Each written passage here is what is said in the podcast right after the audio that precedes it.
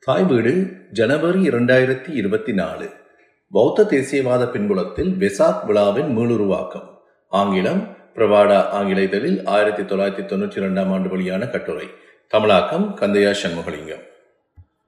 இலங்கையில் பௌத்த தேசியவாத இயக்கம் நாட்டில் ஏற்பட்டுக் கொண்டிருந்த சமூக அரசியல் பொருளாதார மாற்றங்களுக்கு எவ்வித பதக்குறியை வெளியிட்டது தனது வேலை திட்டங்களையும் கருத்தியலையும் வகுத்துக் கொண்டது என்பனவற்றை விளக்கி கூறும் ஆய்வுக் கட்டுரைகள் ஆயிரத்தி தொள்ளாயிரத்தி தொண்ணூறுகளில் பிரபாத எனும் ஆங்கில சஞ்சிகையில் தொடராக வெளியிடப்பட்டன.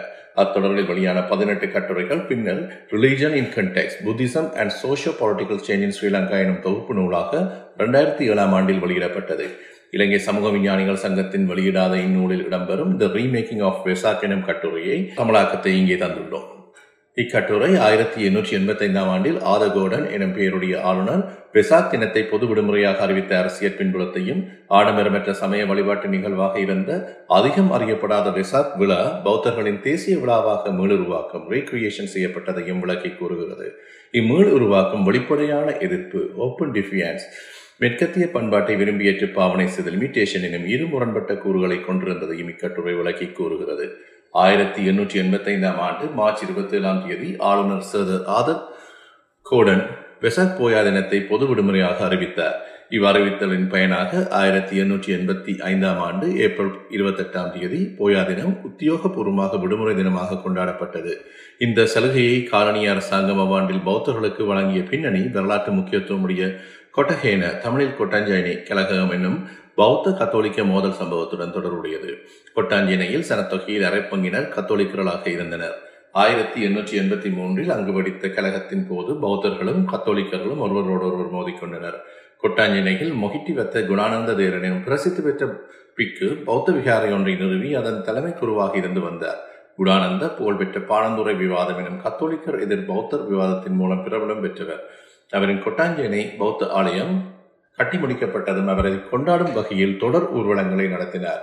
இந்த ஊர்வலங்கள் ஆயிரத்தி எண்ணூற்றி எண்பத்தி மூன்றாம் ஆண்டின் கிறிஸ்தவ புனித வாரமான ஈஸ்டர் வாரத்தின் போது ஆறு வாரத்துடன் உச்சம் பெற்றன. அவ்வேளை அப்பகுதியில் பல வதந்திகள் பரவலாயின.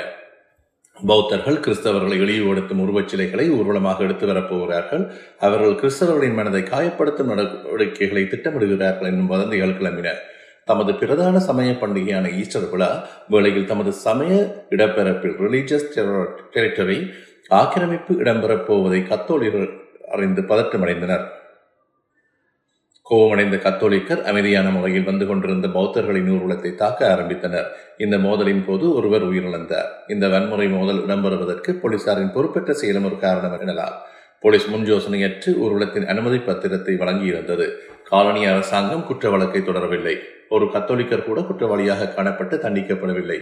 இதனால் பௌத்தர்கள் ஆத்திரம் கொண்டிருந்தனர். பௌத்தர்கள் ஆயிரத்தி எண்ணூற்றி எண்பத்தி நாலாம் ஆண்டு ஜனவரி மாதம் பௌத்தர்களின் பாதுகாப்பு குழு என்ற குழுவை அமைத்தனர். இக்குழுவின் பிரதிநிதியாக கர்னல் ஆல்காட் எனும் அமெரிக்கர் தெரிவு செய்யப்பட்டார். லண்டனுக்கு சென்று பௌத்தர்களின் குறைகளை காலனிய விவகாரங்களுக்கு பொறுப்பான அமைச்சர் செயலகத்துக்கு எடுத்துக் கூறுமாறு கர்னல் ஆல்காட் வேண்டப்பட்டார். குழுவின் சார்பில் ஆல்காட் நான்கு கோரிக்கைகளை காலனிய அதிகாரிகளிடம் முன்வைத்தார். அவையாவன ஒன்று பௌத்தர்களின் நூலகங்களுக்கு விதிக்கப்பட்ட தடையை நீக்குதல் இரண்டு கொட்டாஞ்சேரி கழகம் பற்றி புதிதாக விசாரணை ஒன்றை நடத்துதல் மூன்று அரசாங்கம் சமய விடயங்களில் நடுவு நிலைமையை பேணும் என்பதை உத்தியோக முறையில் அறிவித்தல் நான்கு வெசத் தினத்தை பொது விடுமுறை தினமாக அறிவித்தல். குற்ற பொறுப்பு எதனையும் ஏற்றுக்கொள்ள விரும்பாத அரசாங்கம் பௌத்தர்களின் நான்கு கோரிக்கைகளில் நான்காவதான வெசாக் பொது விடுமுறையை கோரிக்கையை ஏற்றுக்கொண்டது. இந்த விடயத்தில் ஒரு விட்டுக்குறிப்பை செய்வதற்கு அரசாங்கம் முன்வந்தது சர் ஆதர் கோடன் ஆயிரத்தி எண்ணூற்றி எண்பத்தி நான்கின் தொடக்கத்தில் கர்னல் ஆல்காட்டை சந்தித்து இதற்கான தமது சம்மதத்தை தெரிவித்தார். வெசக் விடுமுறை பிரேரணை தொடர்பாக சட்டசபையில் விவாதம் நடைபெற்றது. அவ்விவாதத்தில் கலந்து கொண்டு பேசிய ஏஎல்டி ஆல்விஸ் எனும் பெயருடையவரும் புரட்டஸ்தாந்து கிறிஸ்தவருமான சட்டசபை உறுப்பினர் வெசக் தினத்தை பொது விடுமுறையாக அறிவிப்பதற்கு எதிர்ப்பு தெரிவித்தார். அவர் பெசக் போயாவிற்கு பதிலாக ஏப்ரல் பதிமூன்று அல்லது பதினான்கு தேதியில் வரும் சிங்கள புது வருடத்தை சிங்கள மக்களின் பொது விடுமுறை தினமாக அறிவிக்கலாம் என்று கருத்துரைத்தார். அவ்விவாதத்தின் போது கலந்து கொண்டு உரையாற்றிய தமிழர் பிரதிநிதியான பொன்னம்பலம் ராமநாதன் இக்கடு வெசுமங்கல அவர்கள் எழுதிய கடிதம் ஒன்றை சபையில் வாசித்தார். அக்கடிதத்தில் வெசக் தினத்தை பொது விடுமுறையாக அறிவிக்க வேண்டும் என பௌத்தர்கள் ஒருமனதாக கோரிக்கை விடுப்பதாக கூறப்பட்டிருந்தது. பொன்னம்பலம் ராமநாதன் அப்பிரேரணையை ஆதரித்து உரையாற்றினார். சட்டசபை விவாதங்கள் ஆயிரத்தி எண்ணூற்றி எண்பத்தி மூன்று முதல் எண்ணூற்றி எண்பத்தி ஆறு பக்கம் எண்பத்தி நான்கு முதல் எண்பத்தி ஐந்து. ஆயிரத்தி எண்ணூற்றி எண்பத்தி ஐந்தாம் ஆண்டின் போயாவிடு முறை கொண்டாட்டம் தயாரிப்பு வேலைகளுக்கான கால அவகாசமின்மையால் சிறியதொரு கொண்டாட்டமாகவே நடந்தேறியது. சரசவி சந்திரச என்னும் சிங்கள பத்திரிகை கலனி பௌத்த கோவிலில் இடம்பெற்ற நிகழ்வுகள் பற்றிய செய்தியை வெளியிட்டது. அங்கு இடம்பெற்ற விழாவில் பெருந்தொகையான பௌத்த சமய பக்தர்கள் கூடியிருந்தனர். எனவும் மொஹிட்டு குணானந்த தேரர் வெசக் விடுமுறையின் பொருளில் உரையாற்றினார் என்றும் அப்பத்திரிகை செய்தியில் குறிப்பிடப்பட்டது. விழாவின் முக்கியமான ஒரு அம்சம் புதிதாக வடிவமைக்கப்பட்ட பௌத்த கொடி ஏற்றி வைக்கும் வைபவமாகும். கொடியேற்ற இக்கொடியேற்ற நிகழ்வு ஏப்ரல் இருபத்தெட்டாம் தேதி காலை இடம்பெற்றது. இச்சடங்கியல் முறையிலான கொடியேற்ற நிகழ்வு அக்காலை வேளையில் ஒரே நேரத்தில் கொட்டாஞ்ச தூய்வ தூமரராய மாளிகா கந்த அமைந்துள்ள வித்யோதய பௌத்த கல்லூரி ஆகிய இடங்களிலும் கொழும்பு நகரின் பல்வேறு இடங்களிலும் நடைபெற்றது. நாட்டின் எல்லா பகுதிகளிலும் பொது இடங்களில் பௌத்த கொடியை ஏற்றி பறக்க விடும்படி பௌத்தர்களுக்கு வேண்டுகோள் விடுக்கப்பட்டிருந்தது. அன்றைய தினம் நடைபெற்ற விழா நிகழ்வுகளில் மாளிகா கந்தவில ஆரம்பித்து புதுக்கோட்டை வரை சென்ற ஊர்வலம் முக்கியம் பெற்றதாக விளங்கியது. இந்த ஊர்வலத்திற்கு வேண்டிய பொருள் பண உதவிகளை வழங்கிய ரிச் டோன் கரோலிஸ் எனும் மரப்பொருள் வர்த்தகர் ஆவார். இவரின் வர்த்தக நிலையம் புறக்கோட்டையில் அமைந்திருந்தது. இவரது மாமனார் ஆண்ட்ரஸ் ஃபெரேரோ தம் தர்மகுணவர்த்தனவும் இவ்வூர்வலத்துக்கு உதவினார். இவரும் பிரபல வர்த்தகர் ஆவார். இசைக்கருவிகளின் முழக்கத்துடன் நடைபெற்ற இந்த ஊர்வலம் கொட்டாஞ்சனை கலவரத்துக்கு பின்னர் கொழும்பு நகரில் நடைபெற அனுமதிக்கப்பட்ட முதலாவது ஊர்வலம் என்பது குறிப்பிடத்தக்கது. அடுத்தடுத்த ஆண்டுகளில் வெசாக் விடுமுறை உணர்வுபூர்வமாக கொண்டாடப்பட்டது. புதிய அம்சங்கள் வெசாக் கொண்டாட்டங்களில் சேர்க்கப்பட்டன. ஆயிரத்தி எண்ணூற்றி எண்பத்தி ஒன்பதாம் ஆண்டு நடைபெற்ற வெசாக் விடுமுறை கொண்டாட்டம் பற்றி லீ பீட்டர் என்பவர் சுவாரஸ்யமான தகவல்களை தரும் ஆவணம் ஒன்றை விட்டு சென்றுள்ளார். லீட் பீட்டர் ஆங்கிலிக்கன் கிறிஸ்தவ போதராக இருந்து தியோசபிக்கல் சபையில் சேர்ந்து கொண்டவர். பௌத்தராக மாறியவர் ஆனந்த கல்லூரியின் முதலாவது அதிபராக பதவியேற்றார். த புத்திஸ் எனும் ஆங்கில பத் சஞ்சிகையின் பதிப்பாசிரியராக பணியாற்றிய இவர் அச்சஞ்சிகையில் ஆயிரத்தி எண்ணூற்றி எண்பத்தி ஒன்பதில் வெசாக் தலைப்பில் ஒரு கட்டுரை எழுதினார். இக்கட்டுரையில் ஒளிவிளக்குகள் சோதனைகள் ஊர்வலங்கள் போன்ற புதிய அம்சங்கள் விசா கொண்டாட்டங்களில் பூத்தப்பட்டுள்ளதை குறிப்பிட்டுள்ளார். காலனித்துவத்திற்கு முந்தைய காலம் இலங்கையில் வெசாக் இலங்கை வரலாற்றின் இடைக்கால பகுதியில் போயா தினங்களையும் விசாக் மாத போயா தினத்தையும் வைகாசி பௌர்ணமி தினம் சமய விழாவாக கொண்டாடப்பட்டமைக்கு சான்றுகள் உள்ளன. குறிப்பாக இவை வழிபாடுகளுடன் கூடிய சமய விழாவாகவே இருந்தன. ஓரளவுக்கு கொண்டாட்டத்தின் தன்மையும் அதில் இருந்தது. வெசாக் தினம் பற்றிய விளக்கமான தகவல்களை பெற முடியவில்லை. ஆயினும் பூஜாவளி எனும் நூலில் வெசாக் பற்றிய சில குறிப்புகள் உள்ளன. புத்த பகவானின் மிகப்பெரிய விழா என்று வெசாக்கை குறிப்பிடும் இந்நூல் மும்மணிகளை போற்றும் விழாவிடமும் குறிப்பிடப்படுகிறது. இந்நூல் பொது ஆண்டுக்கு பிறகு ஆயிரத்தி இருநூற்றி முப்பத்தி ஆறு முதல் ஆயிரத்தி இருநூற்றி எழுபது வரை ஆட்சி செய்தவனான இரண்டாம் பராக்கிரம பாகு எனும் மன்னன் காலத்தில் இயற்றப்பட்ட நூலாகும். ஆகவே அக்காலத்தில் விசாக் விழாவில் இடம்பெற்ற அம்சங்கள் பற்றி இந்நூல் கூறுகிறது என கொள்ளலாம். விழாவின் போது இடம்பெற்ற ஊர்வலத்தில் அரசன் ஊர்வலமாக தெருக்களின் ஊடாக வந்தான். அவனை சூட யானைப்படை குதிரைப்படை தேர்ப்படை காலாட்படை என்ற நாற்படையும் வந்தன. புத்த பெருமானின் புனித சின்னங்களான புனித தந்தம் பிச்சா பாத்திரம் என்பன ஊர்வலமாக எடுத்து வரப்பட்டன என்று அது கூறுகிறது. விழாவின் முக்கிய சில அம்சங்களாக பின்வருவன அமைந்தன. ஒன்று விகாரைகளில் ஆயிரம் விளக்குகள் ஏற்றப்பட்டிருந்தன. வானத்தில் புத்த நட்சத்திரங்கள் போல் அவை ஒளிவீசி பிரகாசித்தன. இரண்டு சடங்குகளை நடத்துவோர் இசைப்பாடல்களை பாடியபடி ஊர்வலத்துக்கு சென்றனர். இப்பாடல்கள் மக்களுக்கு நலம் உண்டாகு எனும் வாழ்த்து பாடலாக அமைந்தன. சடங்குகளை செய்வோர் பழிவோஷாக்கள் எனும் பாலி மொழிச்சொல்லால் குறிப்பிடப்படுகின்றனர். மூன்று அங்குமிங்குமாக பல இடங்களில் மேடைகள் அமைக்கப்பட்டிருந்தன. அம்மேடைகளில் ஏறி நடன குழுக்கள் நடனமாடி மக்களை மகிழ்வித்தனர். நான்கு ஐவகை இசைகளை இசைவாளர் குழுக்கள் இசைத்தனர். ஐந்து பொதுமக்களின் வழிபாட்டிற்காக புத்த பெருமானின் புனித சின்னங்கள் காட்சிக்கு வைக்கப்பட்டன. பெசாக் விழா ஏழு நாட்கள் தொடர்ச்சி நடத்தப்பட்டதாக கூறப்படுகிறது. சக்கிர இனம் தேவலோகத்தவனின் சுவர்க்க பூமியில் நிகழ்ந்த விழா போன்று உலகில் மாணவர்கள் விழாவாக இவ்விழா அமைந்தது என்று இடைக்கால இலக்கியங்களில் அணியலங்கார நடையில் பூஜாபடி விழாவை வர்ணிக்கிறது. இந்த விழா ஒரு அரச விழா என்பதும் அரசனின் தலைமை நடத்தப்பட்டது என்பதும் தெளிவாக தெரிகிறது. இரண்டாம் பராக்கிரம பாகுவின் காலத்திற்கு ஆயிரத்தி எண்ணூற்றி எண்பத்தி ஐந்துக்கு இடைப்பட்ட நீண்டகால எல்லையில் வெசாக்கு விழா பெற்ற வளர்ச்சி அறிவதற்கான சான்றுகள் இல்லை. ஆயினும் கண்டியரசர்கள் காலத்தில் கண்டியரசின் முக்கிய நான்கு விழாக்களில் ஒன்றாக வெசாக் விழா குறிப்பிட படவில்லை என்பது கவனிப்புக்கு உரியது கண்டியரசின் நான்கு முக்கிய விழாக்களாவன ஒன்று சித்திரை புத்தாண்டு ரெண்டு புனித தந்தத்தின் ஊர்வலம் மூன்று கார்த்திகை தெய்வத்திற்கான விழா நான்கு அறுவடை விழா. கண்டி ராஜ்ய காலத்தில் புத்த பெருமானின் புனித தந்தத்தை ஊர்வலமாக எடுத்துச் செல்லும் பிரகரான நடைபெறுவதுண்டு பௌத்த மக்களின் சமய தேவைகளையும் கண்டி அரசின் அரசு தேவைகளையும் ஒன்று கலந்ததான விழாவாக இது பரிணாமம் அடைந்து விட்டது என்று ஊகிக்கலாம். ஆகியால பிரகரா விழா கொண்டாட்டம் முக்கியத்துவம் அடையதாக மாறியிருந்தது. கண்டியரசர் காலத்தில் வெசாக் பெரியதொரு விழாவாக இருக்கவில்லை. ஆகவே ஆயிரத்தி எண்ணூற்றி எண்பத்தி ஐந்தில் வெசாக் விடுமுறை அறிவித்த போது வெசாக் விழா கொண்டாட்டம் பற்றிய பாரம்பரிய மரபு ஒன்று இருக்கவில்லை. அது அருகிவிட்ட ஒரு மரபாகவே இருந்தது. இதனால் புதிய மரபு ஒன்றை மீளுருவாக்க வந்தது அதாவது மரபின் மீளுருவாக்கம் அவசியமாயிற்று. இம்மீளுருவாக்கம் காலநிதிய பின்புலத்தில் நடைபெற்றது என்பதும் கவனிக்கத்தக்கது. வெசாக் விழாவின் மீளுருவாக்கம் வெசாக் விழாவின் மீளுருவாக்கம் காலனிய பின்புலத்தில் நடைபெற்றது என்று மேலே குறிப்பிட்டோம். ஆகவே நாம் கேட்க வேண்டிய வினாக்களாவன ஒன்று காலனி ஆட்சியின் மேலாண்மை பெற்றிருந்த கருத்தியல்கள் எவை? காலனி அரசு எவ்வகை கருத்தியல்களை மக்களிடம் பரப்புவதற்கு விரும்பியது? இரண்டு காலனி ஆட்சி அதிகாரத்திற்குட்பட்ட மக்கள் எத்தகைய கருத்தியல்களையும் நடைமுறைகளையும் பாவனை செய்தனர். இலங்கையில் பௌத்தர்கள் அக்காலகட்டத்தில் தமது சமயத்தை நவீன காலத்தின் மாற்றங்களுக்கு ஏற்றதாக மாற்றும் தேவையை உணர்ந்தனர். அவர்களுக்கு கிறிஸ்தவ சமயத்தின் நடைமுறைகளையும் ஒழுங்கமைப்பு முறைகளும் ஆதர்சம் அளிப்பனவாக அமைந்தன. தமது சமயத்தை ஒழுங்கமைத்துக் கொள்வதில் கிறிஸ்தவத்தை வழிகாட்டியாக கொண்டனர். பௌத்த சமயத்திற்கு புத்துணர்வு அளிப்பதற்கு கிறிஸ்தவ சமய நடைமுறைகளை பிரயோகிப்பதில் முன்னோடியாக விளங்கியவர்களில் மொயிற்றுவத்த குணானந்த தேரர் முக்கியமான ஒருவர். அவர் உருவாக்கிய நிறுவனங்களில் மூன்றை குறிப்பிடலாம். ஒன்று போதிராஜ சமித்திய ரெண்டு அபயகிரி ஆரக்ஷக சமித்திய அதாவது அபயகிரி விகாரை அறிவுட்டனிலிருந்து இதை பாதுகாக்கும் நோக்கமுடைய சங்கம். மூன்று பௌத்த சமயத்தை பரப்புவதற்கான சங்கம். சர்வசாசன அபிவிருத்தி தாயக சமாகம். இந்நிறுவனங்கள் கிறிஸ்தவ மிஷனரி முறைகளை மிஷனரி மெத்தட்ஸ் பின்பற்றி நிறுவப்பட்டவை. ஆயிரத்தி எண்ணூற்றி எண்பதில் கர்னல் ஆல்காட் கொழும்புக்கு வந்து சேர்ந்தார். அவரின் வருகை மொஹிட்டுவத்த குணானந்த தேரர் அமைந்திருந்த நிறுவனத்துக்கு புத்துயிரூட்டியது. இந்நிறுவனங்களின் நடவடிக்கைகளின் பயனாக புதிய எழுச்சி ஏற்பட்டது. ஆயிரத்தி எண்ணூற்றி எண்பத்தி ஒன்று மே பதிமூன்றாம் தேதி விசத்தினமாக அமைந்தது. அத்தினத்தில் பௌத்த சமய கல்வி நிதியம் ஒன்றை ஆல்காட் ஆரம்பித்து வைத்தார். தியோசபிஸ்டுகள் பௌத்த சமய கல்விக்கான ஞாயிறு பாடசாலைகளையும் அமைத்தனர். பௌத்தத்தை போதிப்பதற்கான நூல்களையும் வழிகாட்டிகளையும் எழுத திட்டமிட்டனர்.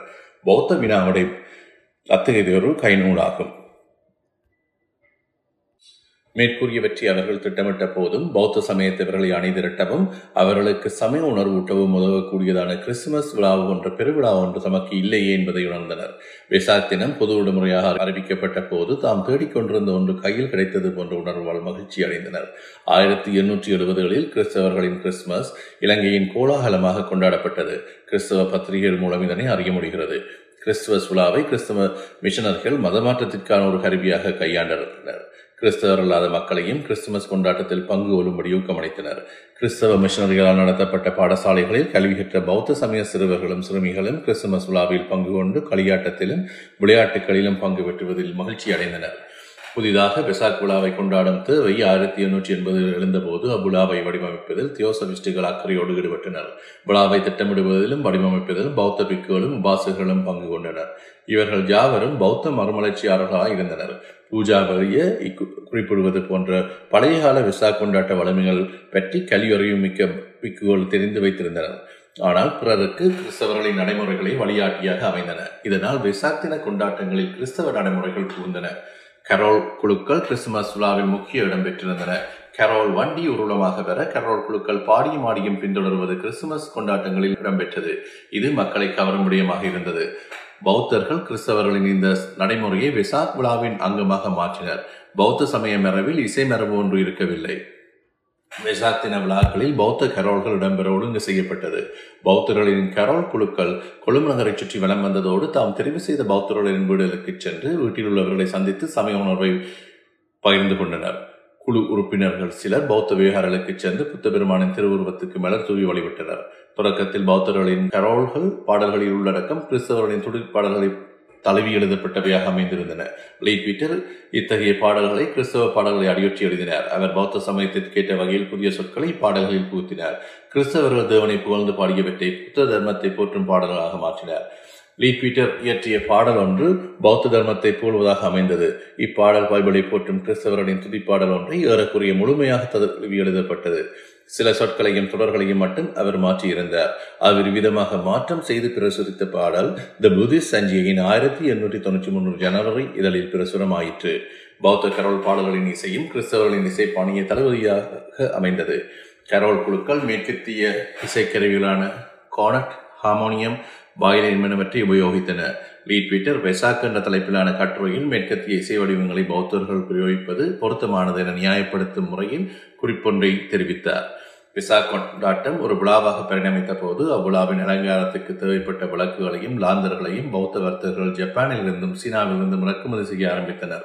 இதற்கு முன்னவே கிறிஸ்தவர்கள் கிறிஸ்துமஸ் விழாவுக்கு விளக்குகளை இறக்குமதி செய்து வந்தனர்.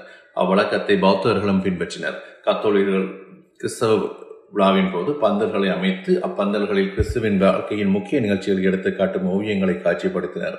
அப்பந்தல்களில் கிறிஸ்தவ ஞானிகளின் வாழ்க்கையை சித்தரிக்கும் ஓவியங்களும் காட்சிப்படுத்தப்பட்டன. பெசாக் பந்தல்கள் கத்தோலிக்கரின் பந்தல்களின் பாணியில் அமைந்ததோடு புத்துபெருமானின் வாழ்க்கையை சித்தரிக்கும்படி படிமங்களையும் ஓவியங்களையும் காட்சிப்படுத்தின. அப்பந்தல்களில் ஜாதக கதைகளை சித்தரிக்கும் ஓவியங்களும் காட்சிப்படுத்தப்பட்டன. கிறிஸ்தவ பண்பாட்டு மரபுகளை பௌத்தம் தழுவிக்கொள்ளுதல் காலனி ஆட்சி காலத்தில் மேற்கத்திய பண்பாட்டை ஏற்றி உள்ளிருத்துக் கொள்ளுதல் மூலம் நடைபெற்றது. ஆயினும் மேற்கத்திய பண்பாட்டை தழுவிக்கொள்வதற்கு எதிர்ப்பும் இருந்தது. புரடஸ்தாந்திய மிஷனரிகள் பௌத்தர்கள் கிறிஸ்தவ நடுமுறை தழுவிக்கொள்வதை எதிர்த்தனர். பௌத்தர்களுக்கு ஆதரவாக செயற்படுவதாக ஆளுநர் கோடனை கண்டித்தனர். பௌத்தத்திற்கு ஆதரவும் மனதாபமும் காட்டிய தெரசோபிஸ்டுகள் போன்று மேற்கு நாட்டினரையும் மிஷனர்கள் கண்டித்தனர். ஆயிரத்தி எண்ணூற்றி எண்பத்தி மூன்று முதல் ஆயிரத்தி தொள்ளாயிரம் வரையான காலத்தில் இலங்கையில் பணியாற்றிய வன தோமஸ் மாஸ்கிரீஃப் என்ற மெதடிஸ்த பாதிரியாரின் கூற்றுகள் இதற்கு சிறந்த எடுத்துக்காட்டாகும். இந்த பாதிரியார் தற்கால பௌத்தம். பிரசன்ட் டே புத்திசம் என்ற விடயம் குறித்து எழுதும்போது பௌத்தத்திற்கு ஆதரவு தெரிவிக்கும் மேற்கத்திய அனுதாபிகளை அறவொழுக்கம் தவறிய நாடோடிகள் என குறிப்பிட்டார். இப்பொழுது ஏற்பட்டு வரும் பௌத்த மறுமலர்ச்சியில் ஆளுநர் கோடனின் செல்வாக்கும் உள்ளது என்று அவர் ஆளுநரை குற்றஞ்சாட்டினார் தொல்லியல் ஆராய்ச்சியில் ஆரம்பம் கொண்டிருந்த கோடன் எல்லை மீறி பௌத்தர்களின் போச்சகராக செயற்படுவதையும் சட்டசபையில் அவரின் செயற்பாடுகளுக்கு கண்டனம் தெரிவிக்கப்பட்டதையும் தோமஸ் மாஸ்கிரீஃப் குறிப்பிட்டார். புத்தரின் பிறந்த நாளை பொது விடுமுறை தினமாக அறிவித்தவர் இவர்தாம் என்னும்.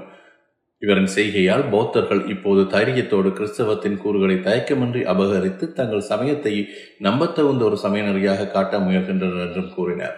த லைட் ஆஃப் ஏஷியா ஆசிய ஜோதி என்ற நூல் நேர்மையற்ற முறையில் கிறிஸ்துவை து துதித்து போற்ற உபயோகிக்கும் திருநாமங்கள் இது. குளோரியஸ் நேம்ஸ் புத்தரை போடுவதற்காக உபயோகித்துள்ளது என்று கண்டித்தார் கிறிஸ்தவ கரோல் கீதங்களை அப்படியே பாவனை செய்து புத்தரின் பிறந்த நாட் கொண்டாட்டத்தில் பாடுகிறார்கள். பெருவிழாக அதனை நடத்துகிறார்கள் என்றும் அவர் கண்டனம் செய்தார். இது த ஸ்லோன் ஃப்ரெண்ட் என்ற பத்திரிகையில் அக்டோபர் பதினாறு ஆயிரத்தி எண்ணூற்றி எண்பத்தி ஒன்பதில் வெளிவந்துள்ளது.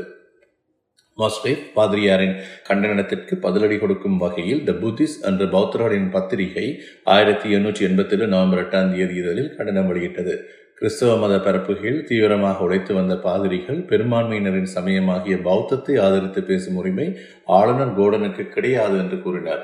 பௌத்தர்களுக்கு கொடுக்கும் சலுகைகள் பொய்மையும் அசத்தியத்தையும் நிலைநிறுத்த உதவுவதாகவே இருக்கும் என்றும் அவர்கள் கூறினர். தீவிரவாத பாதிரிகள் பேரரசின் அதிகாரம் சபிக்கப்பட்ட ஆன்மாக்களை விடுவித்து கிறிஸ்தவர்களாக மாற்றி நற்கதைக்கு கொண்டு செல்வதற்காகவும் யோகிக்கப்பட வேண்டும் என்று கருதினார்கள். காலனி ஆட்சியாளர்களுக்கு அரசியல் சூழலுக்கு ஏற்ப நடந்து கொள்ள வேண்டிய தேவை இருந்தது பற்றி சிறிதும் சிந்திக்காதவர்களாக தீவிரவாத பாதிரிகள் செயற்பட்டனர். கிறிஸ்தவம் தவிர்ந்த வேறு எந்த சமயத்தையும் மறதியாதையுடன் நோக்குவதை அவர்களால் ஏற்றுக்கொள்ள முடியவில்லை. இன்று இலங்கையில் கொண்டாடப்படும் பெசக் பௌத்த மரமலர்ச்சியின் பின்புலத்தில் மீளுருவாக்கம் செய்யப்பட்ட விழாவாகும். இந்த மீளுருவாக்கத்தின் போது மேற்கு நாட்டு பண்பாட்டின் கூறுகள் பல உள்ளிருத்து கொள்ளப்பட்டன. மேலாதிக்கமுடைய மேற்கு பண்பாட்டை காலனிய பின்புலத்தில் ஏற்றுக் புலப்பாங்கை இது எடுத்து காட்டுகிறது. பௌத்தருடைய அன்று வெளியிடப்பட்ட மேற்கத்திய பண்பாட்டு விருப்பத்துடன் கூடவே கிறிஸ்தவ எதிர்ப்பும் கலந்திருந்தது. கிறிஸ்தவ மிஷனர்களை எதிர்த்து பௌத்தர்கள் மேற்கத்திய பண்பாட்டை உள்ளிருப்பதன் மூலம் தமக்கு பல்லாண்டு காலமாக மறுக்கப்பட்ட அடையாளத்தை உறுதி செய்து கொண்டதோடு அதனை மேன்மைப்படுத்தினர். இந்த பின்புலத்தில் தான் ஆதர் கோடன் என்ற ஆளுநர் ஆயிரத்தி எண்ணூற்றி எண்பத்தி ஐந்தில் வெசக் தினத்தை பொது விடுமுறையாக அறிவித்தார். இது பௌத்தர்களுக்கு காலனி அரசாங்கம் வழங்கிய ஒரு சலுகையாகும். இந்த சலுகையை பயன்படுத்தி பௌத்தர்களுக்கு இது ஊக்கம் தருவதாக அமைந்தது. ஆதர் கோடன் பௌத்தர்கள் மீது அனுதாபம் கொண்டவர் ஆயினும் அவர் காலனி அரசின் பிரதிநிதியாக ஆளுநர் என்ற வகையில் வெசாக் விடுமுறை என்ற அறிவிப்பை ஒரு அரசியல் தந்திரோபாயமாகவே கையாண்டார். கொட்டாஞ்சனை கழகத்தின் போது பௌத்தர்களுக்கு அநீதி இழைக்கப்பட்டது. காலனி அரசு அநீதி இழைக்கப்பட்டது ஏற்கவோ நிவாரணம் வழங்கவோ முன்வரவில்லை. வெசாக் விடுமுறை தின அறிவிப்பு கோடனின் அரசியல் தந்திரோபாய நடவடிக்கையாகும். வெசாக் கொண்டாட்டத்தின் மீளுருவாக்கத்தின் வரலாற்று பின்புலம் பற்றிய விமர்சன நோக்கு சமகாலத்தில் இலங்கையின் சமய பண்பாட்டின் கோலங்களை புரிந்து கொள்ள உதவுகின்றது.